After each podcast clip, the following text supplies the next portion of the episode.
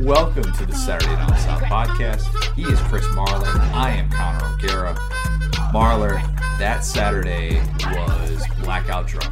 I, I, I'm hungover right now from the Saturday that was in the SEC. It was, Wish I was. oh, my goodness, Hey, you- madness.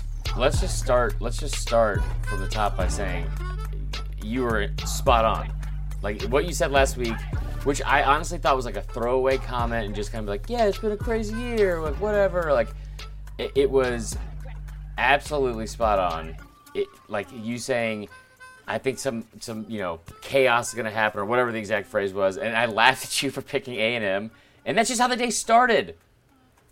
it was wild and we're gonna get to, to all the games and it, it felt weird because usually when we put these games together we do it based on like kind of what everybody's gonna be talking about right like Yeah. that's that's the biggest Yeah. thing and so, sometimes sometimes if there's a primetime game with two sec contenders and it ends up being like a blowout or something like that we're like well not anybody's gonna be really talking about that as much because it was pretty one-sided and it wasn't that Right. exciting then we end up moving that game down trying to prioritize the order of games in which we should talk about today was hell because Let's just not every game. about Vandy. yeah, South, sorry, South That's it. Carolina, Vandy. This is not going to be the podcast for you. Um, other than that, though, it felt like every single game there was a massive takeaway. So that's my way of saying. Don't necessarily look at the the way that we talk about these games and think, oh, we're just burying, you know, like we're not even going to get to Bama Ole Miss for a while. And I thought there were some Good. massive, massive takeaways from a game like that and Uh, things that yeah, I there think are. are very telling of the conference. Arkansas Auburn, same thing. Crazy, wild. We're we're not gonna talk about that off the top. We're- well, we'll, we'll, we'll get to We it. better I- talk do you want about to talk about it early? Mississippi State, Kentucky.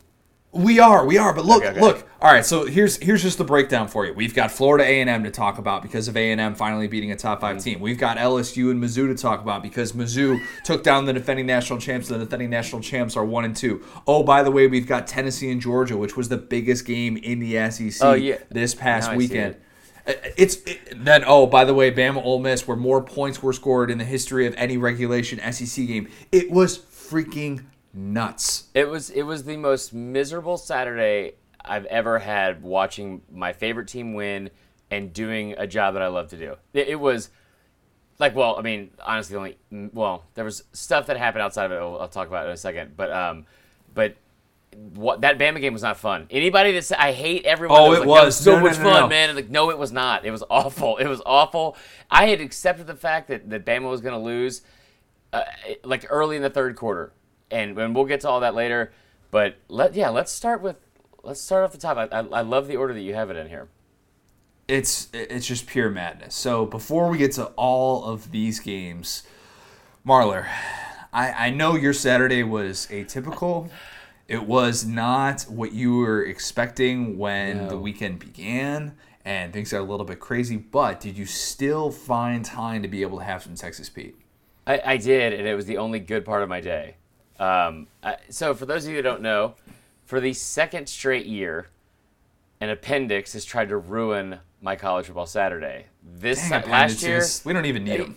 It's ridiculous. Eh, We don't. So last year it was LSU the the day before LSU Texas. It was my appendix. Um, this year, uh, it was Allie's appendix, and she had to go to the hospital on Saturday morning. Um, and had to like rush her over there and all this kind of stuff. It was it was just a, a miserable way to start the day. And then you can't get you can't. All right, she's not going to listen to this. So I'll, I'll just say I was worried sick. It was awful because they don't let you in the hospital. At the same time, shout out to COVID for not allowing people to stay at the hospital because that was allowed me to go home, watch all this unfold. Because imagine if I had if I had been at the hospital and missed all of this.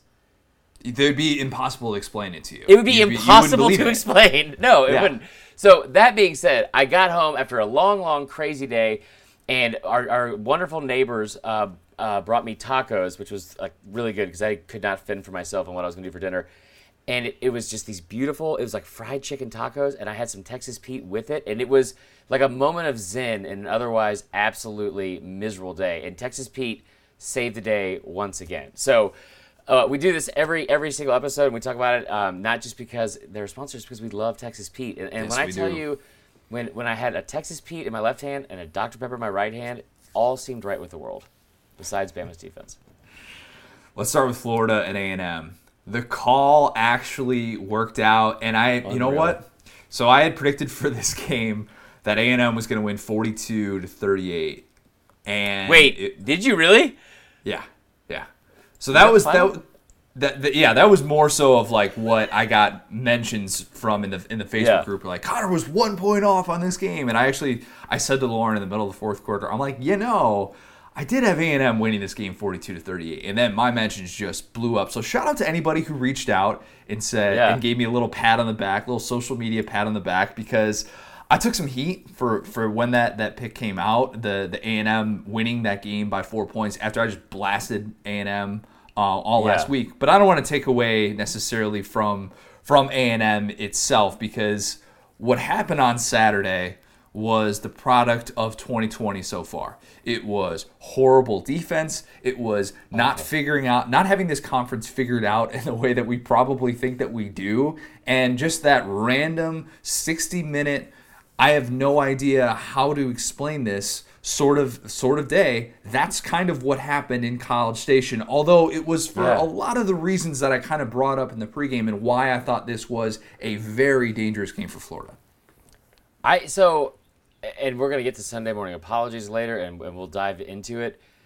I was, I, I like so as soon as it happened, I we posted our staff picks the day before, and and Connor caught a lot of heat from Florida fans, like in the Facebook group and just on like regular IG you know, too, yeah. yeah, terrible. And so I I was like like as soon as they won, I I tweeted from SDS like a lot of you owe Connor O'Gara an apology. And Connor texted me, he's like, yeah, in, he's like, including you, basically. Like, you laughed at me on the podcast. I was like, oh, shit, I did. Like, I, forgot, totally forgot about that. And so, eh, like, it, it, it was, it was so, I, I, I just kind of thought we knew who A&M was. We knew who Mond was because of what we seen the week before. And there was a point in this game, and we'll get into it, like like breaking down what happened, where I, I think you could you could literally see a shift in the the entire identity of A and M's team and what they were going to commit to, and from that moment on, it was game over. Th- th- There was you could just you could just sense something was going on with Florida, and eh, I mean, God, I didn't think that Florida was going to lose because you look at the way it started. It started out the way exactly how I said it was going to start Yep. tons of points, overs, all that kind of stuff. That second half happened, and second half adjustments, and you were you were spot on, man. Buddy Johnson forces the late fumble on Malik Davis. You feel bad for Malik Davis because you know what that kid has gone through with injuries and all that stuff. But A&M gets the walk-off field goal, and Jimbo Fisher finally gets that win against a top five team. It's A&M's first win against a top five team since 2014. 2014. That's Okay. Kenny Trill year, wasn't it? Wasn't it? Uh, yeah, it was the start of the year. Um, I wonder who, the, who their top five win was against. It had to be the beginning of the year, like South Carolina or something. No, we know it wasn't November. That's for sure. Yeah, for sure. Um, so there was there was another stat, and they kept bringing it up, and I couldn't figure out what it was. But I believe it was like since like 1995 or something like that. It's the first top five win they had at Kyle Field since then. Gosh, that's a wild thought. I mean, Wild thought. This, the stat I gave you the, the other day when we were going over our, our picks and predictions. They were they were 0 and 10 in their last 10 games as, as a home underdog by seven points or less, which is like basically any ranked team, right? And Yeah. that was ranked ahead of them, whatever. And then they were they were five and 25 in their last 30, so it had been a while since this had happened. But why did this happen? It happened because the issue that I that I thought could happen with Florida defending on third down, when you have a quarterback who can move, and Kellen Mond did, and Kellen Mond balled. That's the best game I've ever seen him play, including Yeah. that Clemson game two years ago. He made some throws to Caleb Chapman that you're just like, holy cow, who is this guy? And I understand. Part of that is the Florida defense, who, by the way, has now allowed 100 points. That's the most in any three game span since 1917. Third and Okay. Grantham. Woof. Real- 12 and 12 and 15 third downs they converted. That's terrible. I I noticed this last week, and, and there was a reason why going into that game against Ole Miss, Bama had the sixth worst uh, third down defense in the country. Because all last week I saw it over and over and over again. Kellen Mond just was stepping up, and, and I kept thinking to myself, what they ought to do is just run Isaiah Spiller on first and second down, and then just not let Kellen Mond throw until third down. Because he is He was the best third down quarterback in the history of college football, or, or maybe all of football. And I'm obviously exaggerating, but it was. They was figured that out. They figured Yeah. that out though. They're like they had that one drive where they're just like, we're gonna run Isaiah Spiller. We don't care if you know that we're running the ball. And Florida's open field tackling is terrible. It's absolutely awful. The the things that I was saying about this team in week one against Ole Miss and saying, ah, they're gonna get better once they get healthy, all that. No, Right. no, no, no, no, no. This team is struggling This is mightily. they They, look like a team. They look like a team that hasn't tackled since last year. And I know that Dan Mullen brought that up after the Ole Miss game. But sooner or later, you have to be able to make some open field tackles because Florida made Caleb Chapman look like an All American. I mean, Yeah. that th- there's no excuse for some of the coverage breakdowns that they had, and I understand that they were in position to win that game. And I feel bad for a guy like Kyle Trask, who Kyle Trask still played really, really well, and Yeah. Kadarius Toney is is doing everything that Florida fans could ever hope that he was going to do in that offense. It's about time. so I- I that's the good mean, thing. Not his fault. Yeah, there were a lot of positives from the offensive side of it. You're right. But when Kyle Pitts was limited in the second half with his ankle, and they did not necessarily have that go to mismatch, you saw a couple of tiny little chinks in the armor for Florida, and understandably so. You take a player of that caliber out of the lineup, and it's like, hey, we gotta we gotta try. It's it's not as automatic as it was. So, but this is this is a testament to to A and M being able to bounce back. And for Kellen Mond to respond the way that he did, and Isaiah Spiller as well, who I criticize, I criticized Isaiah Spiller in this ground game last year for how much they struggled against good competition. But the Aggies finding a way to win when it looks like you know down down double digits in the second half, Yeah. you're counting A and M out. Uh, Nine times out of ten, I'd say A and M probably loses that game. But they took advantage of some key opportunities, and they finally did the little things to Yep. beat a really good team. I, I tell you what, there was a moment in the in the second half where it did look like things were falling apart. Because in the first half, it looked like honestly almost every other SEC game we watched yesterday, was just back and forth, back and forth. Nobody Seven on seven. either one. And we've seen that a lot. From, yeah, we've seen that a lot from A and M over the years, where like. You know that scripted first series, Jimbo is maybe the best in the business on that, like, or like you know a, a top five play caller when it comes to that scripted first series of the game because they they do really well with that. I know at least against Bama they always do. Um, and so I, I thought they'd come out early and keep it close, but I, I honestly thought that Florida would pull away late and, and just throw all over this defense. And and in early in the second half, there was a moment where Jimbo, I don't, I don't know if it was like a must champ and field goal situation where he had no idea what timeouts were for.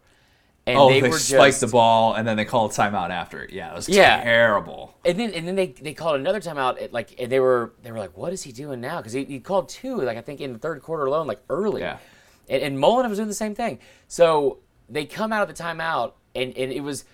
I hate to use this example, but like it reminds me of remember that 2012 SEC championship game when Bama got like a first down or something, and, and DJ Fluker started like stomping around, and like from then on, it was like, all right, we're running behind this guy, we're running the football over and over. That's exactly what it reminded me of because from that moment forward, they just decided we are going to run the football, we're going to be more physical than you, we're going to execute at a better level. But but more than anything, like we're going to we're going to be more physical than you. And, and Todd Grantham blitzed and blitzed and blitzed all day. They just attacked the middle of Mond the was- field though. Middle of the Yeah, field. all- That's it. They just st- st- inside the inside the hashes, and it was automatic for them. Yeah. And and Kellen Mond was 80% on third downs. 80% on, on a completion percentage on third downs. And it was it was kind of ironic because you sit there watching Wydermyer, the tight end, who's just in, we're not talking about that kid nearly enough. That one-handed catch he made on just an Absurd. absolute bullet from Mond. That was unbelievable. Um, and you just but you just saw this like I feel like there's always one game if you're going to play for a championship, and I say it a lot, like where your quarterback has to go out there and win it for you, and you just have to. You don't have your stuff that day. You know what I mean? Like you just it's an off day or whatever, and and you have to dig deep and just and pull out a gutsy win against a team maybe that you should beat, like you said, nine out of ten times. It- Florida did not have like a championship mentality or a championship toughness or, or, or like physical or mental toughness at all yesterday when it mattered Flor- most. Florida's season long outlook. There were people going into this game that were saying it feels like 2019 LSU because oh the defense can have its moments, and you know there are studs back there, but because the offense is so good, they kind of can play this bend but don't break. No, no, no, no, no, no. Right. This Florida team looks more like 2013 Georgia Now, 2013 Georgia was Todd Grantham's last defense. We did a couple of just met more games with that group and how bad they were on the defensive end. And it didn't matter how many times Aaron Murray would rally the troops back. The defense was putting them in holes. And I'm not saying that they're necessarily going to follow the same exact path, but they're I think they're a lot more similar to that 2013 Georgia team that had all that firepower on offense. Yeah. And you're like, this is so exciting, this is incredible. But then you look on the defensive side, and you're just like, oh, Todd Grantham's system is not working at all. And Florida, I still think Florida's going to bounce back. I really do. I had this game Yeah. predicted as a loss in the preseason. I had it predicted as a loss going into this week. I think Florida has much better days ahead. I think Florida beats LSU. I think Florida is still going to be Yeah. set up in position to. I think yeah, which isn't saying as much now. I think Florida is still going to be set up in position to potentially win this division. Now we'll get to Georgia later and why they answered a key question in that Tennessee game. My outlook for Florida really doesn't change a whole lot because I think they're going to bounce back really well. That's what well-coached teams do. Now A and M, does this change your outlook for them? Because I still look at them and I think that they're a six and four team. Yeah, uh, it still does. I mean, th- this is. It was a great win, uh, you know, and I'm not taking anything away from it. It's a. I love the fact that Jimbo and I- I love the fact that Jimbo is able to get it after all of the scrutiny he's been under, right? And and just like try, getting that monkey off your back of not being able to win the big one. More than anything, I, I love it for Kellen Mond. Like Florida's a great team, yeah. and this is this is not a discount to them at all, but if there's a player in this conference that needed that win, it, like more than anyone, it was Kellen Mond, and and I think that it was it was awesome to see him get that win for one, and then also be the reason why it happened for the most part. You know, like I, I we talk about the run game for sure, but he was incredible that entire game. I, I don't think that it means they're going to, you know, I I mean, who are they going to beat to, to? They're not going to win the division, and they've No, already played. no, they've already played Bama, so it's like, where else can you go? The interesting thing now is with LSU and Auburn looking much more Yeah. vulnerable. Um, that A and M after the week that it has, all of a sudden is like, hey, you know what? Second fiddle in this division, not looking as crazy as it once did.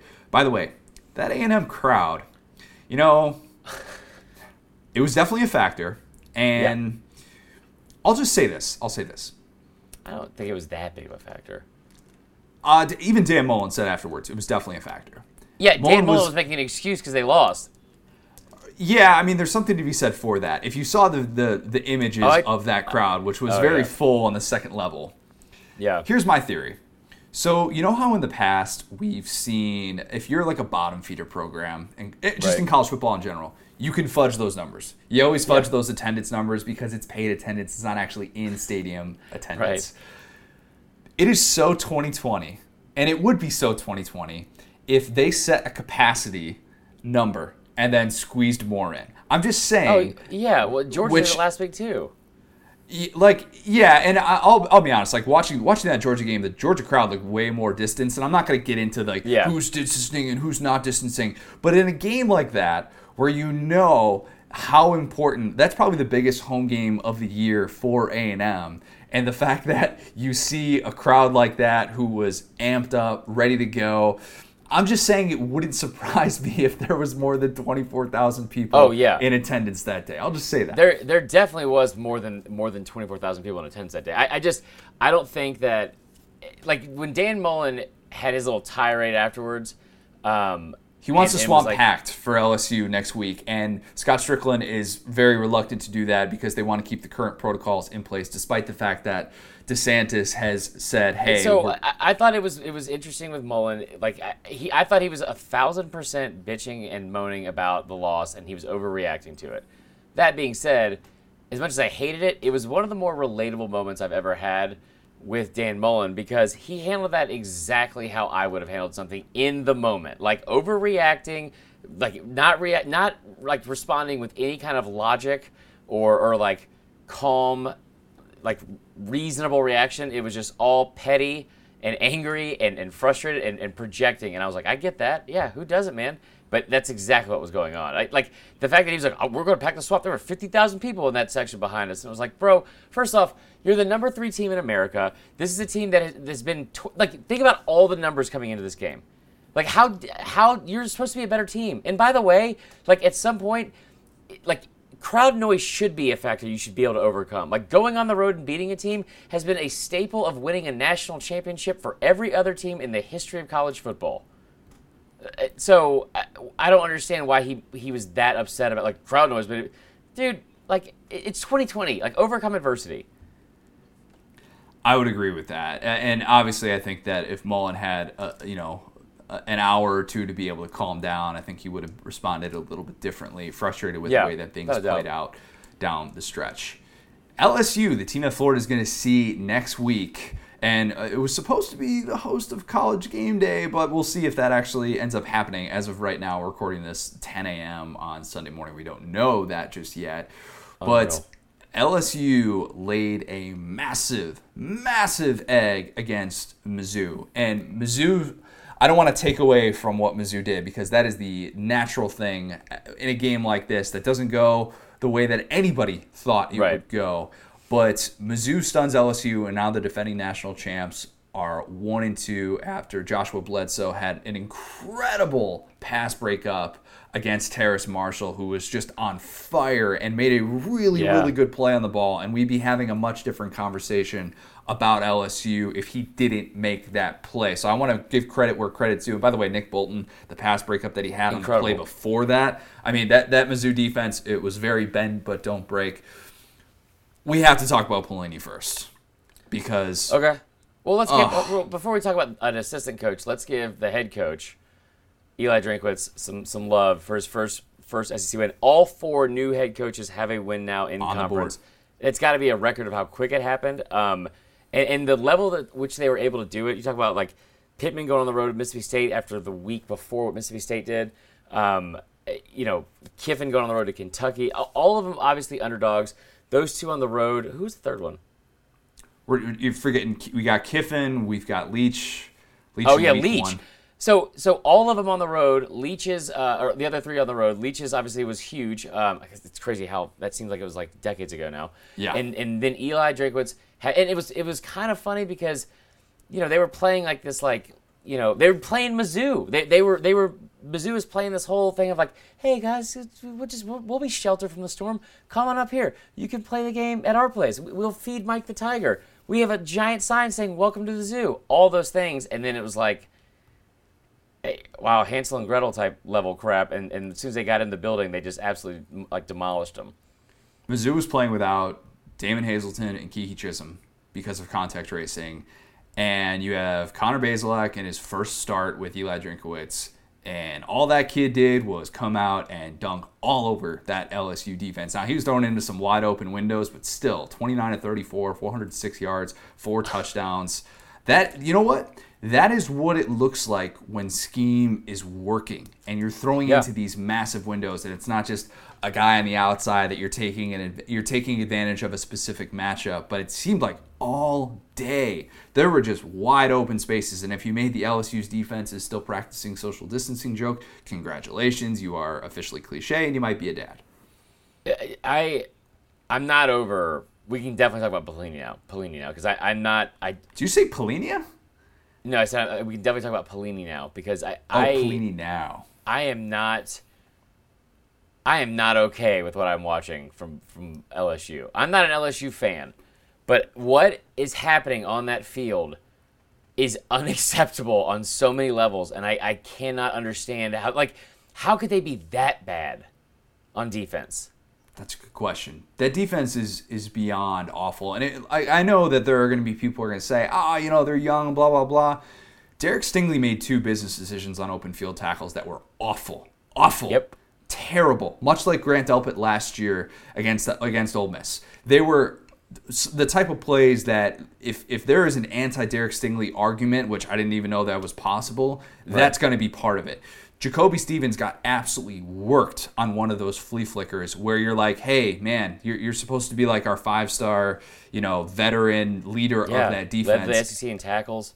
and it looked like he had never seen a flea flicker before. They allowed 8.6 yards per play, which was worse than the 8.3 yards per play they allowed against Mississippi State. That is hard to grasp. hard yeah like the, the play that did it for me was because i i saw i was excited as, as somebody that was betting on it because I, I was like oh man lsu is going up there the line is dropping like cr- crazy crazy amounts They because dropped to 14. and then the first half line dropped to seven. Oh wow. I, I was eight and one in my noon picks, Connor, and there's no way I'm going to tell you how much money I actually was able to walk away with because of that damn LSU game. It, it was not it was not consistent with the numbers, but like they going into that, I, I just kind of assumed, and we said it like all offseason, like Derek Stingley is going to shut down half the field, and, and and you know, and I understand like part of that is just you know it's it's a, just a saying, and he's obviously not going to be like this like be that impactful on a, on a defense for the entire game. But there was a, a, play late in the fourth quarter, I think on the final drive where they scored, where there was no one within uh, 30 yards, like 30 yards it was of, unbelievable. a player. That no one came into into the screen. It, like 30 yards, and absolutely nobody's there. And then you see Stingley downfield, and then he gets like just turned all around and they get down to the three yard line. It, what was impressive to me more than anything, like on top of the fact that they kept coming back and kept coming back and just and like trading punches, what was more impressive to me than anything was they were able to run the ball. We saw we've seen LSU get like torched in the air. We've already seen that once. Like that's, that doesn't do anything for me. Like they were outgained on the ground 180 to 49, and at halftime they had one yard rushing. Terrible, just terrible, and you know what? Miles Brennan was good. Terrace Yeah. Marshall was automatic. Terrace Marshall played like an All American. He looked like Ja'Marr Chase levels of unstoppable in that game. And you're frustrated if you're an LSU fan because you're like, that's what we needed to see out of this out of this passing game specifically. The running game still is not apparently very reliable because all it's done is well look good against Vandy. That's it. And Vandy, you can say the same thing about this defense because Bo Pelini is getting paid way too much money to look that bad for 60 minutes. He's getting paid $2.3 million annually. And there are a lot of people who say, look, you got to fire him right now. I don't know that Coach O is the type of coach who's going to fire a coordinator midseason because he didn't even do it with Matt Canada. And you And remember how badly like, that too. Yeah. Uh, and, and the Matt Canada thing was was failed from the jump, and, and Coach O Yeah. knew it. But this he wants to make work because it was his big hire, and we know that there's something personal with Coach O and this Dave Aranda element, and wanting to show that he can be able to figure out this defense. And we've praised Coach O for his personnel decisions in the past. This one looks like his worst yet. You can't Well- ignore how bad this LSU defense has been the first two weeks when you have a coordinator that's making that much money. No. I, I, I, I jokingly said this on Twitter, and I was on. It's honestly, it's barely a joke.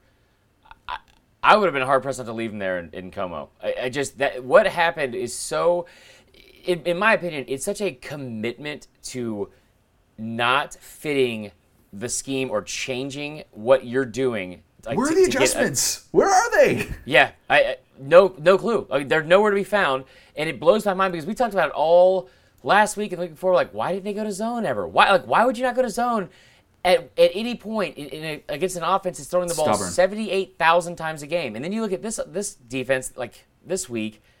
I just don't understand how uh, like you have. I know they're young, and I know, but we heard again all offseason. We're not going to make excuses for LSU because we heard from everyone they're going to reload, They're- and they're bringing Bo Pelini back. And and I think nothing's ever as good as like the first one. You know what I mean? Like like Bama's defense is not going to be as good. What do you mean by that? Without, without Kirby and, and Jeremy Pruitt. That offense is not going to be as good without Joe Brady. Like Steve Ensminger's fine. Miles Brennan is, is, is not getting near enough love, and that's like I, I will admit that on my end. And and Terrace Marshall should be talked about. He, should be a household name. He's got 20 doing is- touchdowns in his last 15 games. That is stupid. I mean, he has like what eight on the season right now.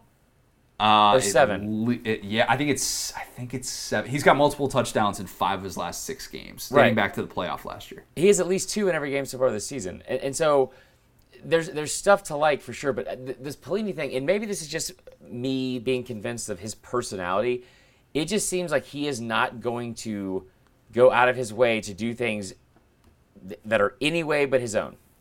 Listen, I was I was in Nebraska for the Pelini era. Like I, I, I cover I covered that, that team in the home games and I saw those post game press conferences and I saw those moments when he was at his wits end and when you would see these games like I remember going to this game I covered this game where they played uh, Brett Hundley UCLA and Jim Yeah. Mora is the head coach and Nebraska was leading, I think, like 21 to 7 or something like that, it, like early in the second quarter. And then LSU scored, I think, 38 unanswered or something like that.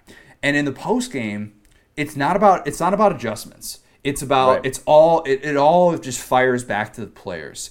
And it's not about what did I do as a coach when they figured me out. No, no, no, no. It was about the players not executing blah blah blah. I get it. Players got to execute. Like some of the there's no excuse for some of the open field tackling issues that they had. Yeah. They look like a team that hasn't tackled in a year. I get that. But I've been seeing this this Pelini stubbornness for a long time, and I, I I was one of those people that was more high on him coming into this year because I thought, you know what, if he could just chill out, if he could just mm-hmm. chill out, that they'd be in much better shape.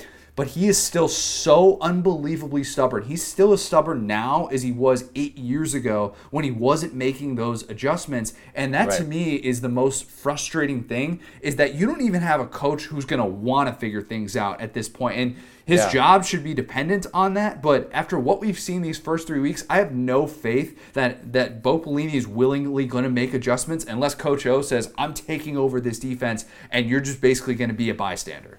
Which I don't think is that far fetched from happening. And, and there's, I hate this for Coach O because we did we have praised his hires a lot and, and deservingly so. Because I mean, again, go- going out to get Joe Brady was an unbelievable move that that obviously worked wonders. I, I think you're right about everything you said about the, the Aranda stuff, and, and there's a reason why Coach O would have been that outspoken, not just having Coach speak and trying to like. There's know, something there. Yeah, th- like I don't think he would have been that outspoken about like "Oh, this defense is way better than it was last year, and then you see the result on the field, and you're like, it's not. It's really it's way worse. And last year's before the national title game when they had all those injuries and stuff like that, like from a statistical standpoint, wasn't great. Eh, But this is worse, and so I- I- like watching him in the post game press conference chase and, and him saying out loud like it's unacceptable for our defense to look like this and, and we need to coach better and then shifting that immediately saying and it starts with me I wouldn't be surprised. I mean, like it's it's Coach O. He can do anything. Like I wouldn't be surprised if he if he just takes over and is now the head coach and the defensive coordinator and then also the team nutritionist. Yeah, seriously, let's do it. Let's do it. Bad loss for LSU, but great win for Mizzou. Yeah. Good for Eli Drinkwitz getting on the board. Mizzou, a little bit frisky. A little bit frisky. Go figure. Tennessee and Georgia. Man, if you flipped off this oh, game Oh, at on, real halftime. quick, real quick. Stat stat of the day from them. Mizzou had 45 points and 586 total yards. In their first two games, they, they had 31 total points. So it was a little bit differently. A little bit differently with that offense on, on Saturday. Anyway. Tennessee and Georgia. A game that if you flipped it off at halftime, you were saying to yourself, wow, Tennessee is there. These two teams are on the same level physically. Tennessee is ready to compete for an SEC East title. Let's go. And then the second half happened. And you were reminded that this Georgia team, with that front seven especially, and all the dudes that they have up front, are a problem. And Georgia Yeah. is still a level above Tennessee. And man, uh, outscoring Tennessee 27 to nothing in the second half. We just talked about Oh, the lack of adjustments with LSU. Interesting number there. Why is, why is 27 to nothing Because interesting? my dumbass is the one that picked them to lose the whole game outright, 27 to nothing. Uh, That's what you meant in the second half. You you had an Yeah. asterisk. We just forgot to put it in the picks when you said that's going to be the second half score. You were right. I know what you meant. I I was shocked that, that, that the it was that high scoring of a game in general. But it was it was interesting because I, I said people overreact to that, and I guess with good reason. I didn't realize how offensive that would be to say you're just going to get absolutely blanked. And, but I was saying it like I, I thought from like a logical standpoint of they have Georgia hasn't given up a touchdown since the first drive of the season. They've given up three field goals since. This, this defense is incredible, and, and I've, I've gone on and on and on about it, and I'm going to continue to do it because the numbers just only get better each and every week. So I, all I my my point was Tennessee I thought had the best running back duo in the in the conference, and, and they were starting to like emerge and establish themselves, especially after the week before against Mizzou. But there was no matchup for Tennessee that I, I could figure out where I thought they were going to be able to like- Exactly, that's like, what you're hurt Georgia. And and, and and the biggest thing I said was out, outside of a special teams or defensive touchdown, I don't see how they score.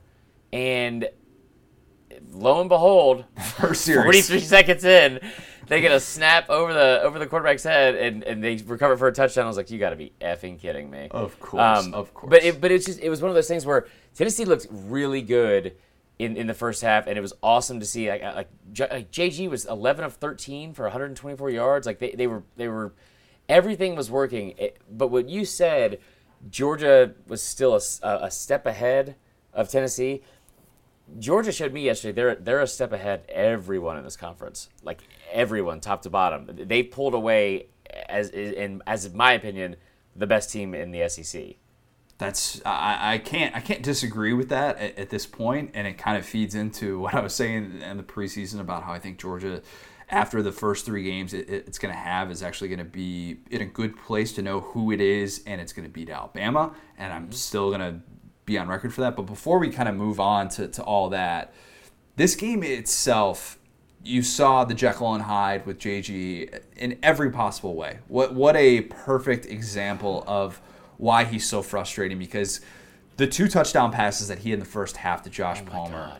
Whew, Josh Palmer's a player, man. And the question who is going to replace Jauan Jennings, he has answered that. There's no doubt about it. I'm I'm glad for that Tennessee offense because that gave them more of a chance in this game without a doubt. And mm-hmm. JG did some things in the first half where you're just like, all right, like this this might actually be he's having a moment right now where George Pickens squirts him with the water bottle on the sideline, and then all he does two plays later is throw that dime to Josh Palmer, and you're like, wait a minute, JG, that was like that was poised as hell. That Yeah. was awesome. That was really, really impressive to see the way Stepping that he up on third down, like making key throws, it, like putting putting him like only where his guy could go get it. J- Josh Palmer, by the way, I made a list of, of, of like names we should be saying more, and, and he was on it. Terrace Marsh was on it. A couple other guys we've already mentioned, but yeah, he he is a, he is a stud.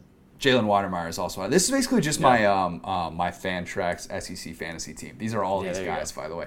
Um, but the second half, you see that Tennessee, of course, and we knew this coming in. This wasn't news. Tennessee during that winning streak, where they had the longest active Power Five winning streak, didn't have to play any team like that for 60 minutes. And Georgia, the way that they just keep coming and coming, and Azeez Ojula, Ojula, Azeez Ojulari, I can't say that fast. I need to slow down whenever I say his name.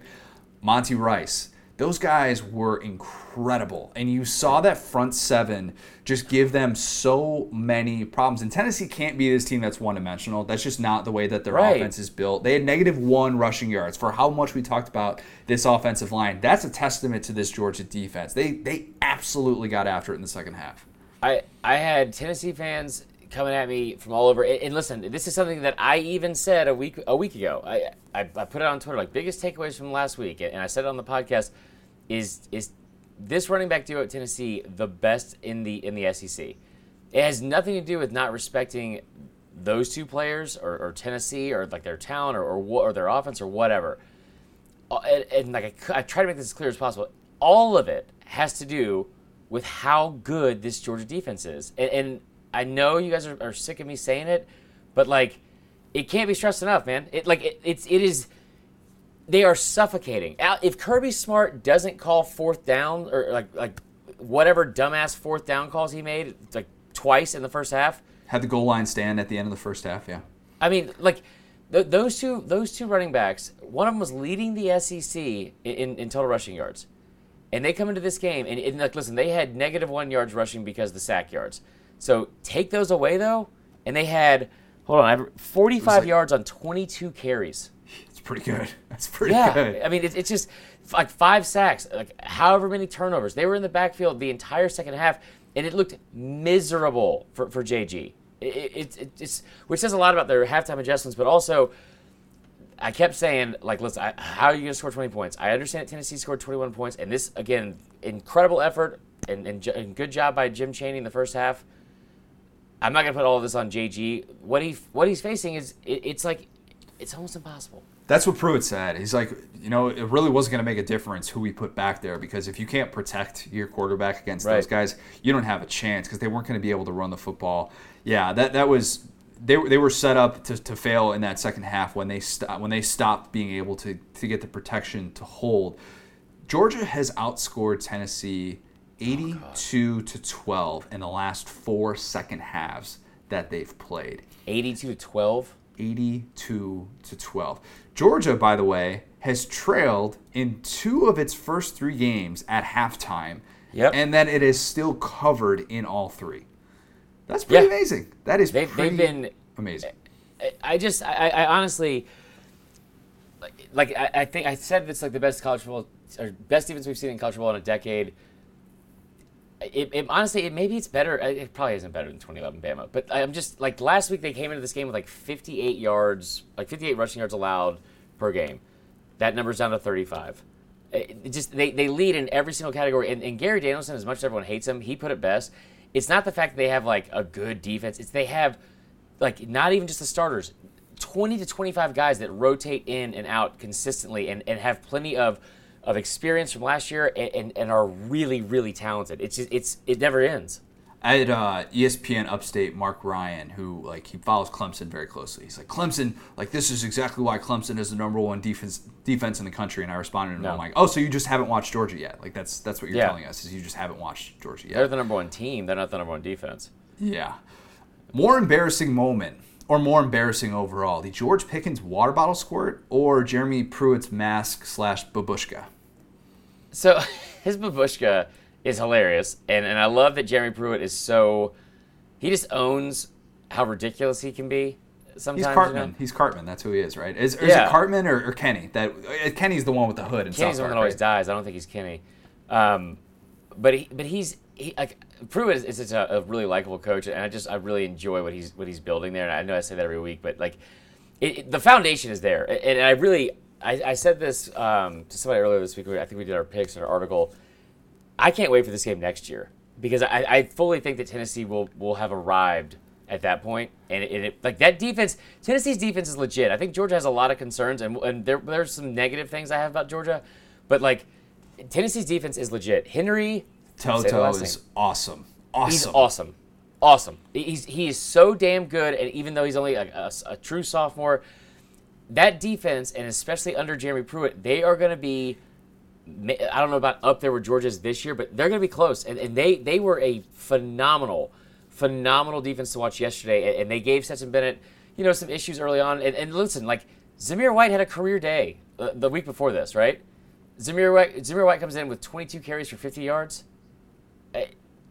That's I mean that's a solid solid day. It's not the defense's fault. DeAndre Johnson, by the way, getting tossed in the first quarter for targeting did Oh not help Tennessee. I thought that was that was probably something that was going to be costly in the second half. Just not being able Terrible to have your your best pass rusher. That's that's a tough situation given what he was trying to do and given Yep. that it wasn't you know by by nature of the rule. I guess it's right, but it's tough to see a guy just get tossed like that, and that was a significant absence. I'm not saying that that changes the result for Tennessee, but I don't know. I I- think that there's don't get me wrong, like beating the teams that you're supposed to beat, all well and good. Tennessee is in a much different place than it was at this time a year ago. There's no doubt about it. But I thought for for Tennessee, that was such a deflating second half to just see that there's still that gap. It's still Yeah. more evident Oh. than than what we thought it was going to be, probably. I'll be honest though, and like it's never too early for for bad takes. But so I think that I said this before the game. I think Tennessee has a better chance of beating Bama than they did Georgia, the way they're built, and and I, I fully mean that because I just don't see I, I don't see how people are going to be able to consistently score on that on that um, Georgia defense, and I think that's what happened with, with with Tennessee. But can we talk about Kirby's fourth down calls, please? Far away.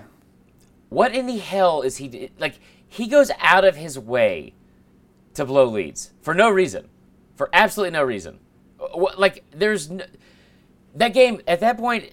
Tennessee had 57 total yards of offense. The, uh, Georgia was dominating that game. They were in complete control of that game, and he goes for it on fourth and one from his own 36. Like wh- there's no reason to do that. Uh, it's more of a confidence in your defense, I think, than anything else. the confidence in your defense comes from punting the ball and then getting like pinning them deep because Camarda's been incredible the entire year. They hadn't moved the, they hadn't moved all day. That like like I get the confidence in your defense, but they scored on the next play on a 36 yard like Right. fade route. It was a huge And- and- swing. Yeah. Yeah, and, The, the and Bennett, then, like, yeah. the Bennett sneak did not work out at all. and at the end of the half, I just did not understand the, the same decision. It's like that one made more sense, but on your own 36 yard line in the second quarter, I was just like, dude, we get it, man, but like, what are you doing? Yeah, interesting move to say the least. But Georgia still gets a comfortable win and is now one of two unbeatens left heading into week four. The other remaining SEC unbeaten is Alabama. Alabama and Ole Miss.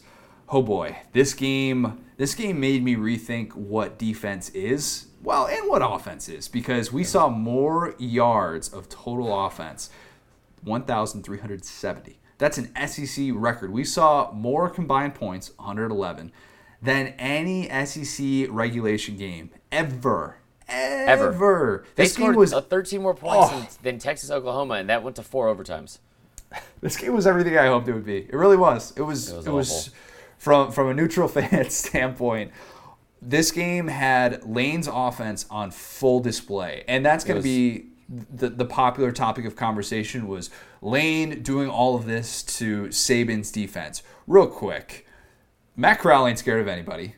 I love that. Watching the way that he performed, about more. He needs to be talked about more. He and Miles Brennan are in this category of they're one and two, but their defenses are terrible, and we'd be talking about them so much differently if their teams were both three and zero oh right now. I completely agree. I wouldn't have put him in the same category as Brennan because I, I saw what Brennan did on the big stage. Corral hasn't done that at all. Yeah, Corral's been better.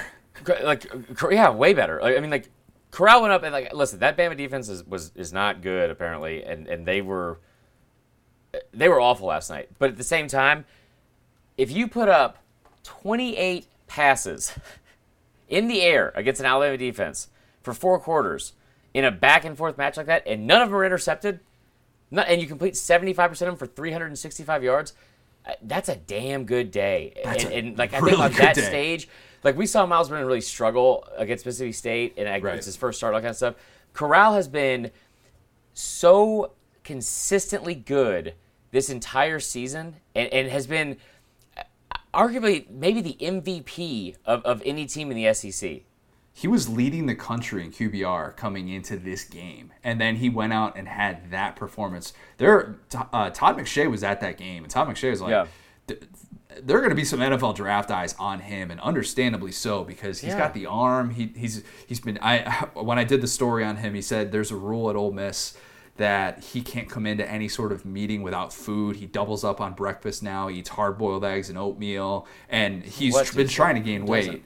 Right, exactly. That's kind of standard, of course. But he's been trying to gain weight because you see some of the, and, I, and they made the comparison on the broadcast to Johnny Manziel. Like that, that's the little lazy comparison to make at this stage.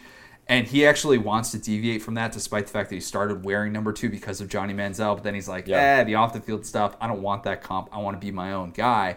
But Matt Corral is making Ole Miss so fun. And it's going to be lost in the shuffle because, and we're going to get to it in a second here, the fact that Alabama's defense allowed over 600 yards of offense.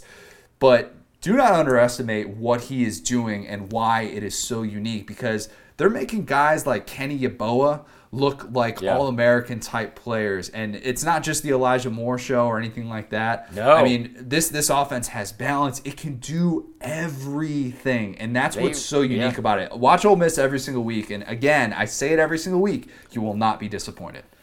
So we, we talk about this like a lot with uh with with play callers and, and, and how they script that first series. We talked about earlier with Jimbo and all that kind of stuff watching Lane Kiffin, I, and listen, I fully believe that Lane Kiffin was like this summer, you know, getting some like focus meds from from from co-eds on campus, and just like you know what, I'm knocking this out. I'm gonna focus on this for roughly three months, and I'm gonna have he a had that game plan game forever. Plan. You know it. You know it. Oh, like he he came out. I, I like with a little more swag, but it, like I guarantee there was like a, a Charlie from always sunny moment, like that GIF where he's got like all the different stuff on like the, the board and he's like, trying to connect the dots and everything. I, I, guarantee you there was a moment where, where he, he was like that this summer because for whatever reason he, he has this very jaded and, and vengeful attitude towards Saban. It was incredibly fun to watch from that standpoint because he he just had his way with him. Like there's no other way to put it. Anything he wanted to do, he was able to do. And and watching him draw up those play calls the entire game. I know Dylan Moses said afterwards that, that he he was 100% certain that, that Ole Miss had Bama's play calls.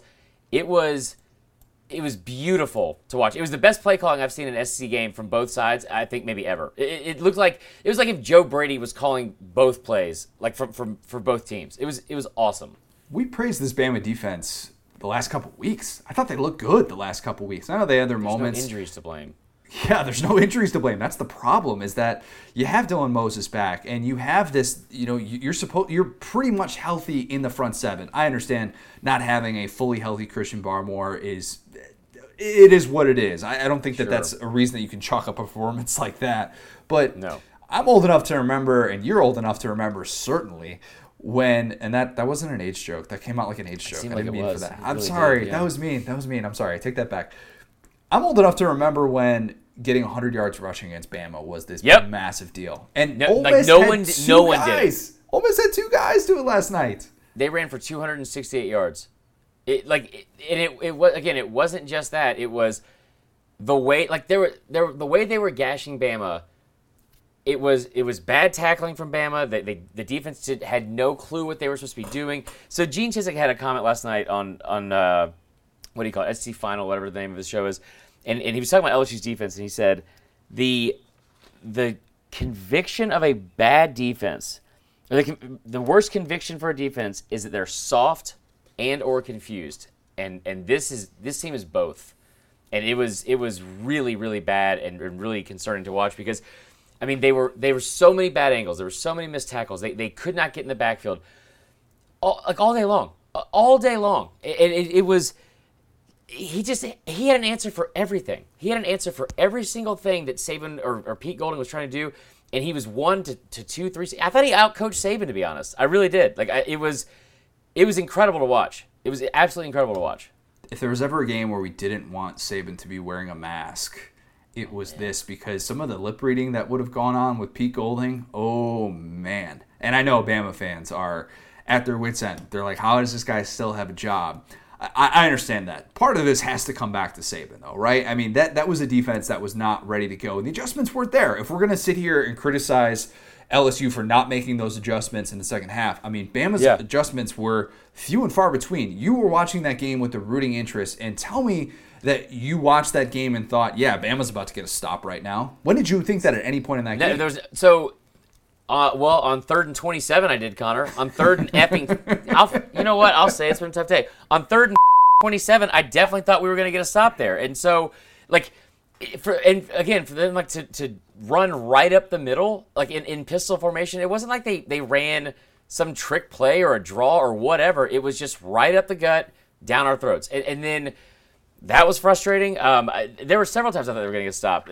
I, I have a whole list of, of plays that stood out to me. The option run to the short side. So it, like it, they came they came out of a timeout, I believe, and they, they ran the option, and they had like like Miss going left to right on the, on the screen, and the running back was on um, the far side of the field. He was he was away on the other side of Matt Corral, and Bama's defense is all loaded on one side and they just simply moved the running back over and then ran to the weak side of the field, ran the option, and it was like no one was near him.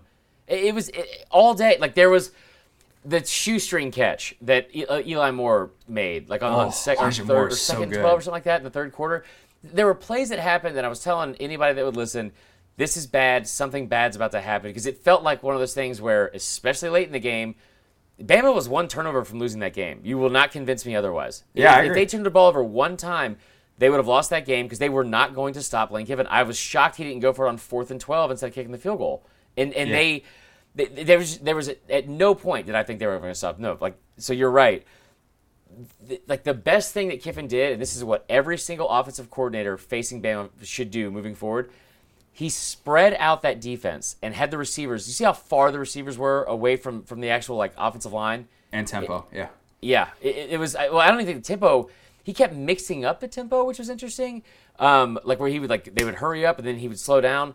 But what he was able to do, like getting everyone out wide and really, really spreading out that defense and making them have to react on the fly. I mean, how many how many penalties they have for like substitution infractions? They looked lost the entire time. And, and I thought when they came out of the second half and Bama went right down their throats and scored the first touchdown, I took a sigh of relief and, and a sip of a beer, and I was like, this is this is gonna be fine. And the moment that Jordan Battle or whatever his name is tried to undercut that route to to the And tight end, collided with Dylan Moses.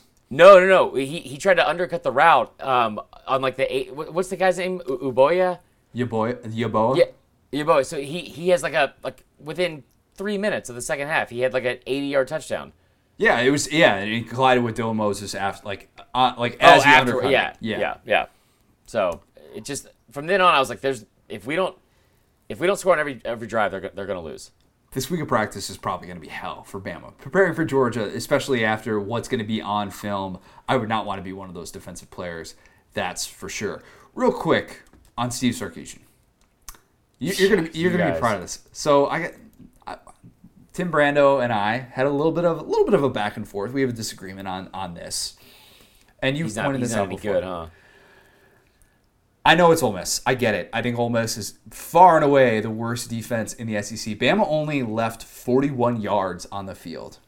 They punted on the 40 yard line, and then they got stopped on. They had the fumble on the one yard line. They scored a touchdown every other possession. They left 41 possible yards on the Yeah. field. That's that's it.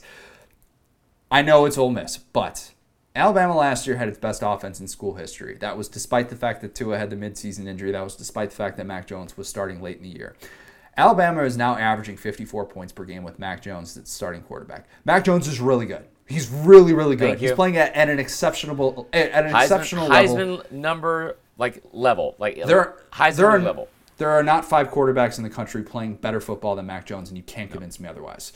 But it's still unfair to be like anybody can do that. And this is Yeah. just oh, this is anybody. Like I had people tweeting me saying, "Oh, so I could score forty points." receivers. Yeah, anybody could score forty points to that offense.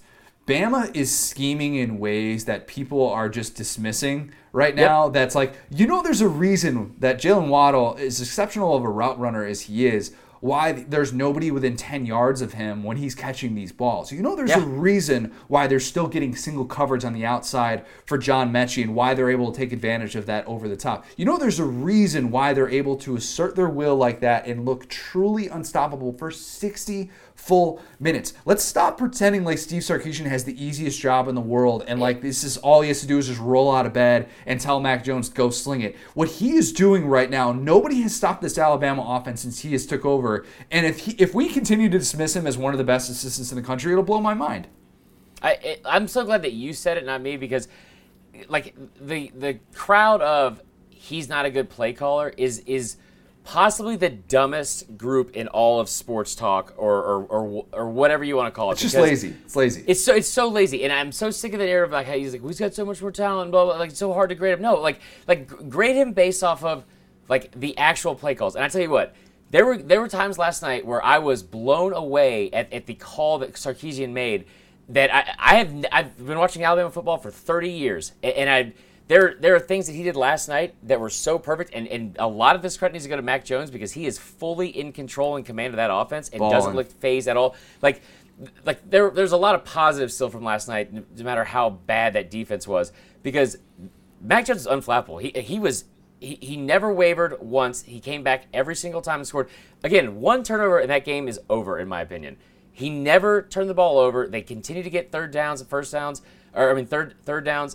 But there was twice in this game where Steve Sarkisian called a play that it obviously caught Ole Miss off guard, but every I think everyone would have been, was shocked when uh, third and two, third like late third, early fourth quarter, and they ran like it's it's kind of a rub route, but basically like the tight end came in on, a- on a slant, and it basically was a fade to the to, Yep. to the sideline to Devonta Smith on third and two.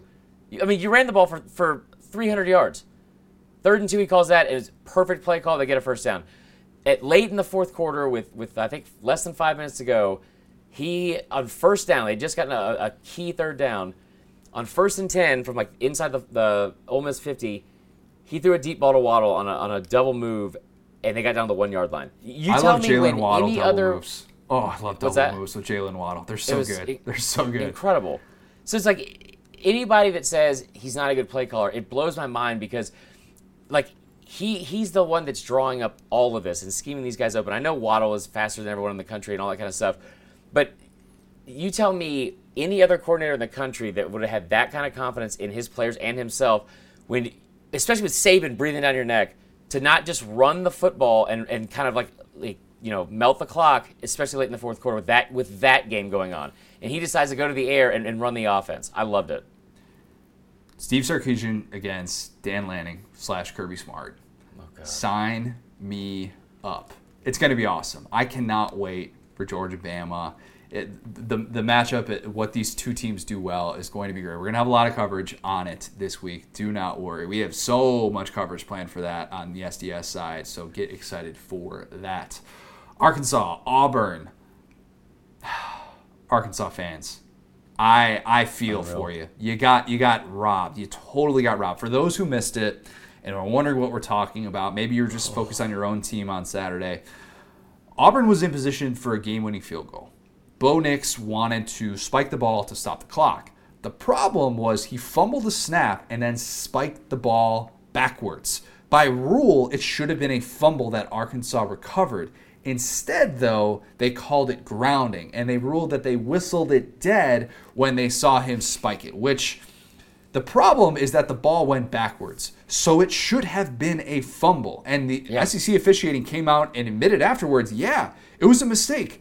The problem is that if that call goes the way that it's supposed to at the end of the game, Arkansas just kneels and, and wins that game. And that's Yeah, that's a, a game deciding call. And when you go a thousand days without an SEC win, you know that you can't take these moments for granted. So I feel No. terrible because Auburn and Auburn fans know it. They got lucky. And uh, uh, Auburn got hosed. There's no doubt it. about it. They don't know it. No, they, they don't know it. I know some people that were that were that were They're very they're aware great of that. fans, but they they whistle through the graveyard, man. They they they just rarely admit when like when it's glaringly obvious to everyone else. They they do a really good job of just like of, of somehow convincing themselves it didn't happen. I, I was shocked that that, that was like, I, I don't understand. I don't understand how there were that many people that are like their specific job is to know all the rules of football and to watch the game in front of you in real time and, and make these calls.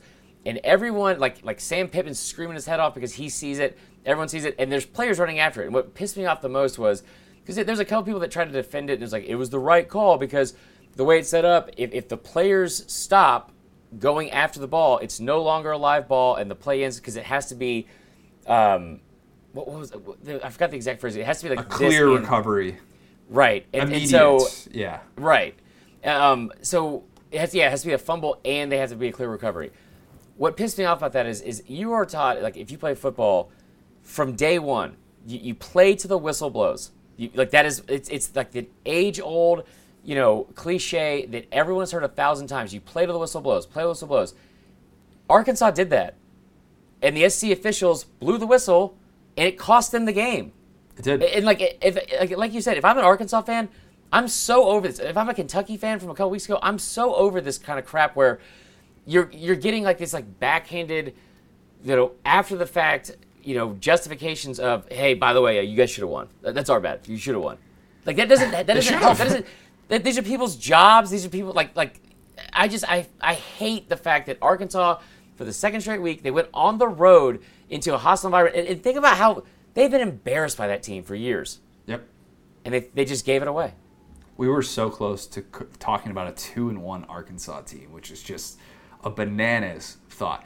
This is how telling that and how egregious that that play really was. So my in-laws, my father-in-law, my mother-in-law, they do not watch football. They live on a farm in Indianapolis. They got horses, they've got farmland.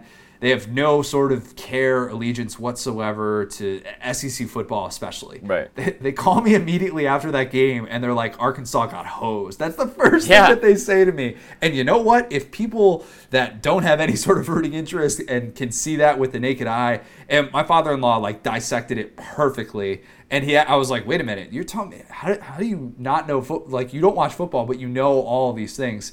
But seriously, that's how obvious it felt, and it's Yeah. not it's not good enough for Arkansas fans that SEC officiating tweeted out the statement afterwards, and they basically admitted that there was that there was fault in the way that it was handled.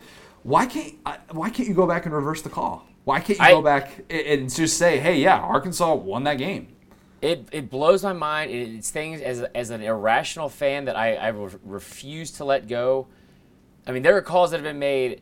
uh, th- There was a ball that bounced before an Arkansas receiver caught it for a game-winning touchdown in 1995. I'm still not over it. It, just, I mean, if you go to Sanford Stadium, you'll see a, a replay of of the Georgia Bama game from 1965, and they did a they did a, a, a what do you call it? Um, what's it called? Damn it! Where you hook and ladder to, to, to score a game-winning touchdown, and the guy is laying on the ground, knees on the ground. I was I was negative 20 years old. Still pisses me off. Like you're paid to to get the calls correctly. You have you have the like the least of excuses. Like like you you went into this season knowing the new rules. Like you didn't have to train or anything like that, and you still are this bad. And it's been bad every single week. And I feel like every single week we're having to hear from from people like, you know, clarifying something, whether it's the Kentucky Auburn touchdown, whether it's this, and you're right. Like, like why why would you not be able to go back and be like, you know what? Yeah, we did mess up.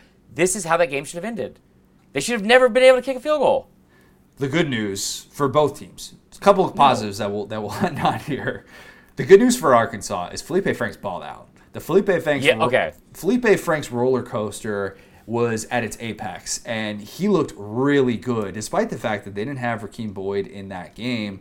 Uh, can, can you think about that? Arkansas almost should have won a game at Auburn on the road without Rakeem Boyd. If you had told me that coming into 2020, I would have laughed you out of the room. But that's that's how much this uh, this Arkansas team has progressed. Now, the good news for Auburn is that despite the fact that Chad Morris had to try and muster a, a game-winning drive at the end to beat his whole team, and Bo Nix said afterwards, "Yeah, it was personal for Chad Morris." Give me a break with some of that stuff. Give me a break with some of that stuff. Beat Western Kentucky. you don't get slaughtered by that team. Yeah, don't, don't give me that like, oh, it's personal. He was wrong by Arkansas. Dude's still getting paid by Arkansas pretty well. I don't want to hear about how he was wronged there. Like, dude set him up for failure, and it was very evident from the jump. The good Oh, news you for a Auburn. freshman quarterback and beat him by like 49 points last Seriously, year. So let's yeah. let's just pump the brakes on all that. Here's the thing, though, for Auburn that if you're if you're an Auburn fan and you know, even if you're admitting that game, it, it should not have ended the way that it did, and even if you're thinking, oh, we should be one and two right now, if you're an Auburn fan, the ground game was much better. Tank Bigsby is a stud. Yeah. that guy just refuses to go down. True freshman who's very much going to be a thing. DJ Williams is finally healthy for that group. That ground game that was terrible against Georgia was significantly better against an Arkansas team that actually knows how to tackle. So good for Auburn for being able to do that, but still. What um, what a bad way for, for a game to end in the SEC. Yeah, and also, um, shout out to Anthony Schwartz getting a uh, 10 catches. Ten catches, ten That, catches. that play he had on third and two, where he like he caught like a, I guess it was a screen, and he just weaved in and out of everyone, like and then it just out, never got touched. Was like in like a, a, a what do you call it, like a telephone booth almost. It was awesome. It- that was I was excited for that. I, I just my biggest takeaway from this obviously will be the ending of the game, and, and I, I'm so frustrated with like that just the image of Bo Nix knowing that he did what he did was like should have been called. Knew it. And and the way he was trying to oversell it, it was just like, oh my gosh, this is so painful to watch. But um, I mean, still also. Shout out to I mean, good good job by Auburn missing a field goal, which I've I've literally I don't think I've ever seen them do in in any game, and they come man. back, drive back down the field, and, and score again. Um, I thought I thought there was a lot of I don't know what you were talking about. There's positives from both sides for the uh, the Bama thing because there weren't, but there, like there were definitely positives from both of these teams. And I, I thought was really good. Felipe Franks, by the way, 22 of 30 for 318 yards and four touchdowns. Also, this roller coaster, this is in the rain, like a torrential downpour. yeah. And last week, which I'm pretty sure was also a bad weather game, I could be wrong about that, but the last two weeks combined, he has he's completion percentage is 72%. He has 530 total passing yards and six touchdowns, zero interceptions, both on the road, both as huge underdogs against ranked teams. He, Felipe Franks is back. He, he's Felipe Franks, so uh, be beware. It's going to come crashing down soon, Arkansas fans. Mississippi State and Kentucky. Maybe, maybe the air raid isn't going to take over the SEC. For the first didn't make those time, shirts. Yikes. Sunk cost at this point. For the first time in 19 years as a head coach, Mike Leach's offense didn't score a point. Mississippi State threw six interceptions. Six! KJ Costello got benched for Will Rogers, who then came in and threw two interceptions. KJ Costello went from throwing for an SEC record 623 yards to, in the following two weeks, losing to Arkansas and Kentucky and throwing seven interceptions and possibly losing his starting job. Credit Kentucky for showing up. That defense was phenomenal. Boogie Watson balled out. Josh Yeah. Those guys played incredibly well. There's no doubt about it. But, uh, ugh, There's- yikes. there's no better example uh, in in any game. This is all crazy games that we saw, right? There there's there was unbelievably interesting. I don't even want to say bad, but interesting beats yesterday in in like gambling. But I, I always say like you know that that whatever that quote is about how they don't build those million dollar buildings in the middle of the desert out of nothing. Like Vegas always knows.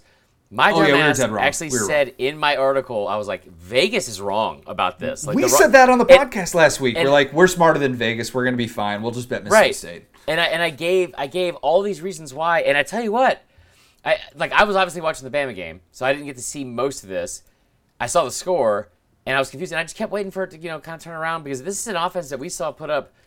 How many points they put up in Week One against LSU? 44, 45? 44 yeah and now you're talking about like they put up 14 last week against arkansas they put up two this week Zero. so i kept thinking it was you going don't to turn get around points for a safety, but yeah. also a good point Yeah. um but but like kentucky's kentucky's defense was awful and so i just saw the score and i was like well i guess and, and one person tweeted me by the way that um they uncle or uh, what do you call it neighbor terry was going off and i was like oh i guess i guess terry wilson had a hell of a game and that's why this happened he had a 51 yard run. That was it. he was he was eight of twenty. I had Yeah. no idea what that guy was even talking about. And so It was probably after the, the long run that he said that, but yeah. yeah, assuming so. But but basically, you look at these numbers. I, I can't figure out how this could have happened. To be honest, um, it is it's mind blowing. Oh, I can. So they came into this game with the worst worst secondary in the SEC. I, I told you all the numbers. I'm not gonna go over them again. Like worst opponent QB passer rating, worst completion percentage, like most most pass or most passing touchdowns allowed, and zero interceptions. And they got six. They gained 157 yards of offense and beat beat Mississippi State. They, they- again 157 yards of offense and beat Mississippi State and Mike Leach By 22. by three scores. like, how is that possible? Damn, Vegas. Kylin Hill had 15 catches in this game. What? 15 catches for the MSU tailback. But that says it all because the problem is that teams, obviously, since week one, since watching Bo Pelini decide to be stubborn and play man the entire game, have dropped dropped significant amounts. Have just Yeah. have just been dropped into coverage for the duration of the game, and that's what Arkansas did. Like Arkansas had every single offensive or defensive snap that they dropped eight into coverage. And that is obviously what Mike Leach spent his entire week saying, hey, look, if that was the remedy to shut down the air raid, then we would have been out of business years ago. And, Yeah. and I sort of agreed with him, and I think there's something to it.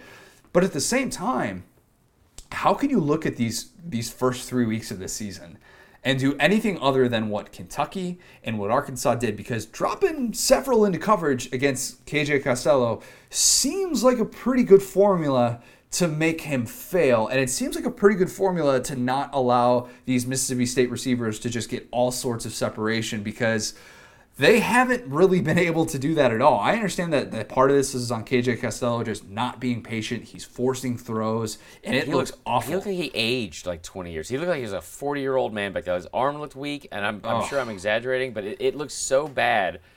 Um, every time I turned it over, like I like I, I've switched it over several times, but it was like the pick six. I caught that. Um, I mean, I, like I switched it over maybe seven or eight times during the Bama game. It's just I caught That's three all you can do.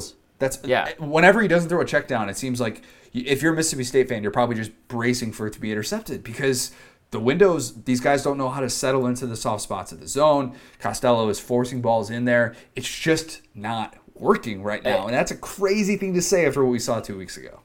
So, yeah, I mean, they, they have 14 turnovers through three games, and and and that's that number alone sounds crazy because it's like, oh yeah, well, you know, they just had six in that game. Like it's it's a crazy amount for a total. Dude, they haven't had less than four turnovers, less than four in any game this season. They've had four or more in every single game. And I was thinking about this last night because you think about like two weeks ago and what, what we thought of Mississippi State. And they- they had like, you know, the whole video that Leach did with the um, jump on the bandwagon and, and again, we made the Yep. shirts and everyone was all fired up. Mississippi State, Miss, Mississippi State is like a girl you meet like dating like on like like on Tinder, right? Or, or like Bumble, but like specifically Tinder. It's like someone someone's like different and like fun and like you know not from around here maybe just moved to the city and you guys you guys matched and like you've been flirting and talking like back and forth and stuff like that and, and things are going well it's like intriguing and fun and then you go out and meet them like like the first night like the first date or whatever just like the first game and it's awesome like just most fun you ever had incredible time she's she's super hot. Sounds like she's like like you know like likes your friends. All those things above. Probably probably score the first night. Just gonna say it because of, of what happened in that first game against LSU. And you just go home after like week one of dating this person. You're like, oh my god, I think I found the love of my life. This person's incredible. Never met anyone like him. And then like you start like hanging out with them more and more, and you realize that like they don't like shave their legs, or like their credit is like two digits somehow, or they have like three kids by two dads and no job, and you're just like, oh, you are not the angel that I thought you were. Like you are, like you're like really into astronomy. That that's that's who Mississippi State is. They are the white girl with dreadlocks that is is really into astronomy that has just somehow just been a, a huge huge disguise. Up until the white girl with dreadlocks thing, you definitely just described how to lose a guy in ten days. That was basically the entire script Oh, yeah, played sure. out of, of that Yep. movie. And there's there's something to be said for that because Mississippi State replicating what they did in week one is going to be awfully difficult to do with what's on film now. I mean, there's no there's no doubt about it. That felt like 2018 MSU at LSU. You remember that game where they just could not score a point. Nick Fitzgerald threw like a million interceptions, and LSU only had like 150 yards of offense themselves. Oh yeah, they had 151 total. They- That was It- the targeting game. Yeah. and they still never even had a chance. And you're just like, this Right. is not working right now. Um, Leach said afterwards that the roster may need to purge of malcontents. So, purge, that's a strong, strong Hey. word. Basically, if you're not on the bandwagon, um, you need to get on the bandwagon or find another bandwagon to get on. I don't know about that. I don't know I about that. I'm just shocked that you think think think about just like the I don't even know how to let it sink in of he's been a head coach for 19 years and Mike Leach is is like the absolute guru of offense and it's the first time in his entire career that they were held scoreless against Kentucky. Yeah. Like- yes. By the way, shout out to our guy Tom Hart, who Oh, was dealing with a really difficult situation with his power going out, and he's calling this game remotely. So he's calling that game from Yeah. back in your neck of the woods in Atlanta, and his power's going out in the middle of the game. And if you've if you're unaware of kind of how this experience works.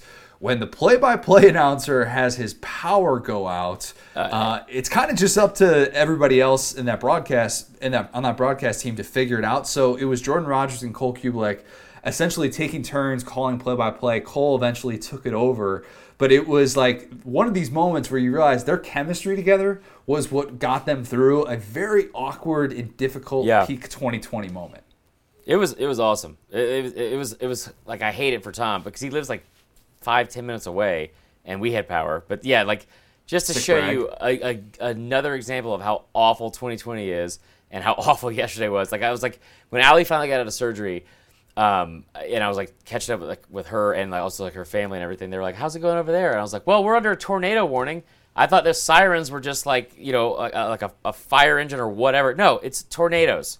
Tornadoes, Connor. Standard. Very standard. heads are falling off. Real quick, South Carolina and Vandy. I know we got a lot of takes on this one. One takeaway. I want all the Kevin Harris stock. I do. I really do. 200 scrimmage yards for the South Carolina tailback, including an 88 yard touchdown run in which he was untouched. That's the longest FBS touchdown run of the year so far. And it came from a South Carolina running back? What? Yeah. Crazy. Shi Smith only had five touches in this game, by the way. And even Luke Doty Dakereon Joyner got touches. Dakereon Joyner had a touchdown run. What? He was I just- used. Did what did Doty do? Uh, one run for two yards. You know, th- this was such a perfect example of, of like it's like like a metaphor, microcosm. I don't know the right word, but like for for the state of that program versus like the rest of the SEC. And and it, listen, great win, incredible job of the offense. Um, th- this offense is, is totally different when there's an effective run game. It, it looks it looks totally different when they have like an actual run game. And and I love Kevin Wilson. They looked great yesterday. But Kevin Harris. watching- Kevin Wilson, Kevin the Harris, my bad. offensive coordinator at Ohio State. Yeah. Yes, I think he was also the running back for Virginia Tech in like 2009. Um, but so, but basically, if you were watching like the noon games yesterday, right? So on one channel, obviously you have Oklahoma, Texas, but in the SEC, you had this incredible back and forth with, with uh, what do you call it, A and M in Florida, from like from two big big programs that are like you know trying to like fight for like either conference or postseason stuff, whatever Then you have LSU Mizzou, another back and forth, exciting game, like so much offense, like just incredibly exciting. And then you turn it over to Vandy, South Carolina. The screen is literally gray and drab because it's raining nonstop. It's and like the score filter was, yeah, yeah, exactly. The score was three to nothing, like go, with a minute to go in the half, and I had South Carolina minus seven and a half in the first in the first half, and I was like, I swear to God, and, and Vandy almost had a goal line stand, and it was, it was the most depressing turning of a channel uh, like ever. It was like it was like turning a channel and just catching the end of Old Yeller. Oh God, you went there talking Yeah. dead dogs this morning. Um, poor Vandy, only 56 scholarship players for this game. It was tough. showed. It showed. Uh, I, I'm not changing how I feel about South Carolina. This was more of a you better not keep it close type of Yeah. game. I, I like Kevin Harris a lot. I mean, I, I've made that perfectly perfectly clear. I think he's going to keep them in some more games than they probably would have been in, you know, with this roster last year. But yeah, I, I'm not really changing my tune on South Carolina. I still think it's going to be fair. a, lot more tough times ahead. We had a couple of tough times on Saturday. It's time for Sunday apologies, Marler. Oh man, Do you want to start or do you want me to start? Because I, I don't have that many. I don't have that many. I have two. I have two. I got to apologize to our boy Mark Stoops because hashtag put your money in this bank. I said that they lacked heart. I said they that defense especially was really trying to figure out its identity. I questioned if they would splinter a team that could not afford to get off to an 0 3 start, and I predicted uh, this week with my picks that they would fall to 0 3. And all they did was they came out and they, they shut down the air raid. They looked like a team that was really well prepared. Mark Stoops is too good at this to have three consecutive defensive duds. And one of the, the better defensive minds in this sport came out with a great game plan and his team executed it. His team bought in. Huge win for Mark Stoops. So that's my first my first apology. they should be at least two and one. Jimbo Fisher, though. Jimbo Fisher, I blasted him last week, and while I still think A&M is on the same track, the same sort of six and four track that I was predicting earlier on, I said that I'd have serious concerns about them long term. And those are still uh, relatively legit. I still think that they don't develop talent the way that you need to when you have a budget like that, when you recruit like that. Right. But Saturday was exactly what I thought he needed if he was going to begin to change that discussion about can A&M actually compete when you haven't beat a top 5 team in 6 years, when you only have one top 15 finish in the 21st century, we're allowed to ask these questions about you. And now A&M is sitting there at 2 and 1 with its best win in the Jimbo Fisher era. Nobody questioned the legitimacy of it like we did the 7 overtime win against LSU, and all of a sudden we're thinking, hey, maybe A&M with Kellen Mond at quarterback is looking a little bit different. So for all the things that I criticized Jimbo Fisher about last week and what I've said about his team not being able to compete against elite competition, it finally showed that it could do that, albeit at home, but still it showed that it could do that. So apologies to Mark Stoops and Jimbo Fisher.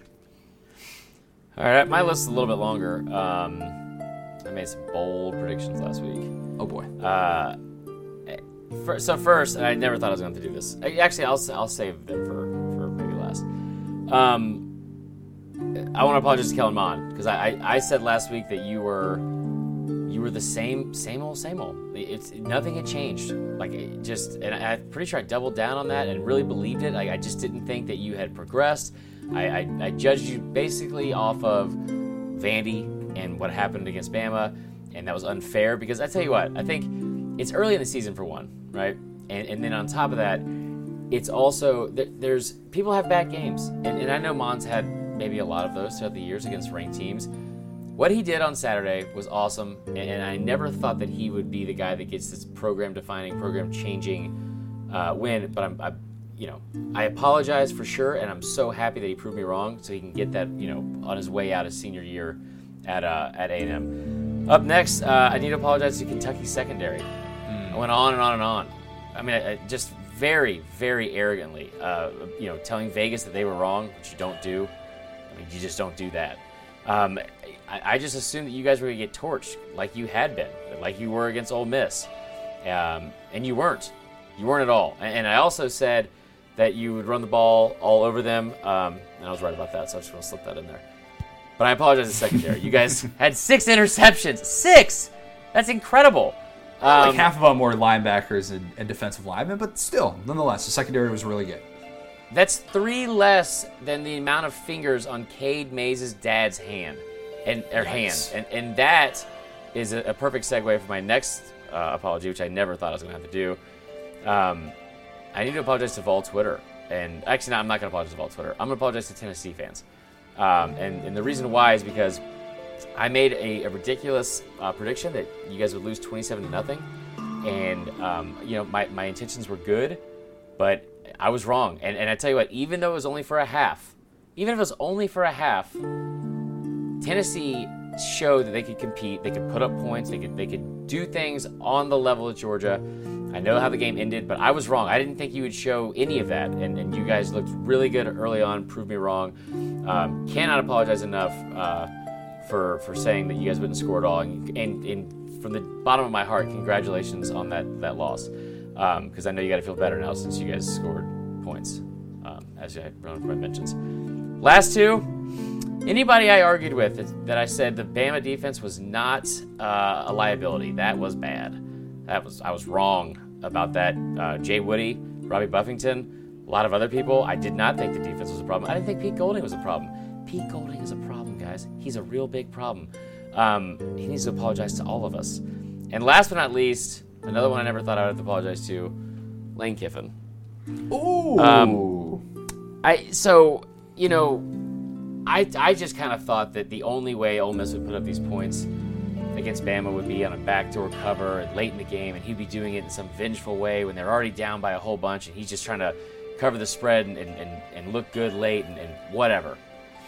And I forgot that Lane Kiffin is one of the best play callers and offensive minds in, in college football in the last 10 to 20 years. And, I fully mean that. I, and I don't know how I forgot that because in three short years at Alabama, he had the SEC Offensive Player of the Year all three years, all three at a different position, uh, two Heisman finalists, and one Heisman Trophy winner. I don't know why I thought that Pete Golding's dumbass was going to be able to go up against him and somehow stop the lane train. I, I was wrong. Um, I, I, it has nothing to do with how the game went, but I'm sorry for calling you fat. Um, yeah, I was that's projecting. mean. We don't Yeah, fat shame here. bad. We don't do that. No, do that. I'm fat too, so it's fine. Um, even though I've lost 13 pounds, whatever, we can talk about it. Uh, but yeah, sorry to Lane Kiffin. That was Sunday apologies. Okay, good. I think we got it all out there. I think we apologized to half the conference. That's good. That's good. Let's guess some week four SEC lines. And I realize that technically they call it week seven or whatever, but let's be honest, the season started when the SEC started. So, Yeah, of course, I'm going to call it week four. Auburn, South Carolina. Auburn's going to be favored on the road, despite the fact that they should be one and two right now. But I'm going to say Auburn is an eight and a half point favorite in Columbia. Ooh, I'm gonna go five and a half. That low. That low. Yeah. Okay. I don't feel good about it. I'm just that's what I'm going with. Yeah. Kentucky on the road, Tennessee. How is Tennessee going to respond after that humbling experience, despite the fact that Mark Stoops has had his fair share of struggles against the Vols? I think Tennessee And Jeremy has Pruitt. Yeah, against Jeremy Pruitt as well. I think Tennessee is going to be a touchdown favorite. I think they're going to be a seven point favorite at home. It's at home. It's, at, it's in Knoxville. I, I would say uh, nine. Nine. Okay. Possibly getting up to if it gets up to double digits, I feel like people would start to bet bet Kentucky a little bit Yeah. too much on that. Oh gosh, how do we figure this one out? LSU in Florida, a game What in the the swamp. going to be in that one? I, I said first to 100 wins. I mean, Yeah, these defenses are are hurting badly. Bet the over on that game and have yourself some fun. Florida's going to be favored in the swamp, especially if, if Dan Mullen talks them into being able to have 90,000 people at the swamp. Um, I think Florida against that defense is going to get some love. I really do. I think Vegas is kind of on to this LSU can't stop anybody that's not Vandy thing. So I actually think Florida is going to be a nine and a half point favorite at home. Two and a half. Wow, that low. That I low. already saw it. I already saw it. It already came out. It's. I think. I think it's got to go up though. I think it's got. Oh, to go that, yeah. Like if, if it if I see it anywhere at two and a half, like that's the bet of the year. like I mean that like I- it, it it should be exactly where you said it was. It, I, I would say minimum nine and a half. Yeah, that's that's going to be an interesting line to watch move. Ole Miss and Arkansas. Man, I so I'm, I'm struggling with at? a lot of these. Uh, If I say if I, I always say the, the road team first. Oh, at Arkansas, team. gotcha. Yeah, Yeah. at Arkansas. So Arkansas not gonna be a home favorite. I don't think, even though they should be two and one, even though they should be two and one. This is gonna. I think this is gonna be a small spread though. I think this is something like Ole Miss. I'll stick with what you just said. Ole Miss two and a half point favorite. Okay, I like that. You gonna stick with that? We're gonna echo. Um, yeah, I mean, I, honestly, because I mean, because of the way Ole Miss played yesterday, I think Vegas will probably give them a little bit more benefit of the doubt. But I, I, I wouldn't have been surprised if, if Arkansas was favored because of how good that defense looked. Arkansas should have won yesterday, so Should have I, I'll say two and a half. But um, would not be surprised if it's like a pick 'em. Texas A&M, Mississippi State. I, I don't know how you bet Mississippi State at this point. A&M will be a road favorite that we know. Mississippi State has only had one home game this year, and it was a loss to Arkansas. So I don't think you can put a lot of faith in the Bulldogs being able to slow down Kellen Mond after how good he looked. I'm gonna say A&M. Man, I, I keep coming back to like this 9, 10 number. I'll say A&M's a 10 and a half point favorite in Starkville. Oh, that's too much on the road. I, I, I tell you what, this is my least favorite color scheme game in the entire SEC. A whole lot of maroon. just like the worst worst shade of red brown it, it, it's so gross Um, maroon, we call it. Yeah.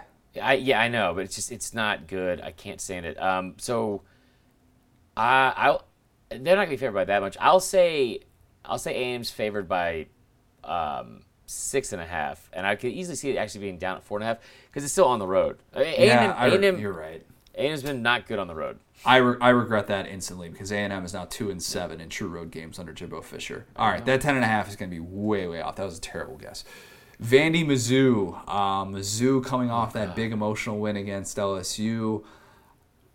Say Mizzou is going to be a double digit favorite at home, especially if they can get Keke Chism, Damon Hazelton back.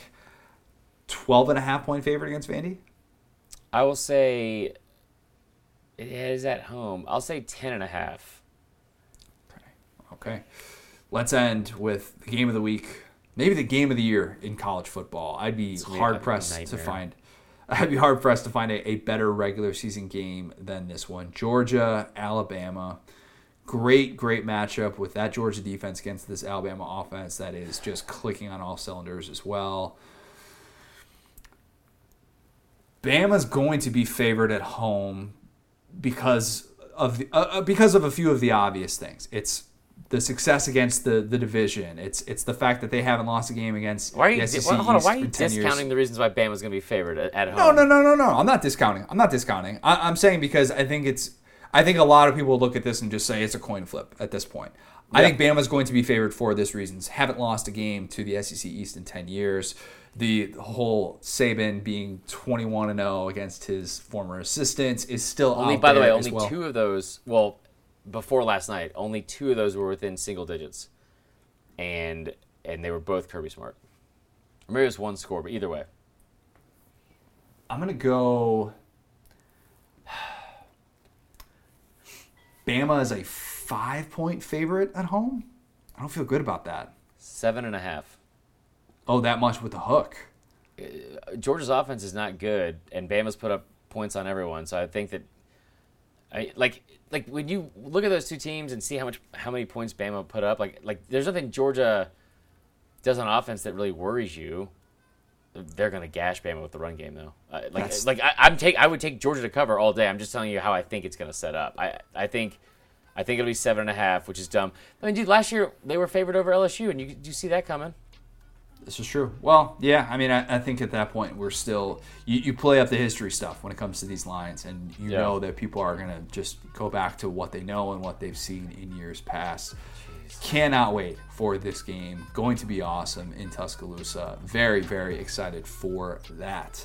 Make sure that if you are not following us on all forms of social media, you should definitely be doing so, especially after a week like this one. Oh my gosh, you need to be informed and you need to be aware of everything that is going on in college football. So follow us on Twitter at SDS at SEC Football, at Vern Funquist, at the SDS Pod, at CJ O'Gara. Make sure that you are subscribed to our Saturday football newsletter. Go to Saturday.football, and all you're gonna you're gonna get all your news for college football season. As we always say, Adam Spencer does a great great job putting that together. Follow all of our content on SaturdayDownSouth.com as well. All forms of social media. Join the Saturday Down South podcast Facebook group and get your fourth and wrong questions into us. Yeah, it's a lot of stuff. I'm sorry. We have a lot to plug. It's a big week. It's a big week. I hate this week already. I'm so nervous. I know. We will see everybody later this week with all sorts of Bama and Georgia takes. Marler, what do we need to remember? Does. Talk soon.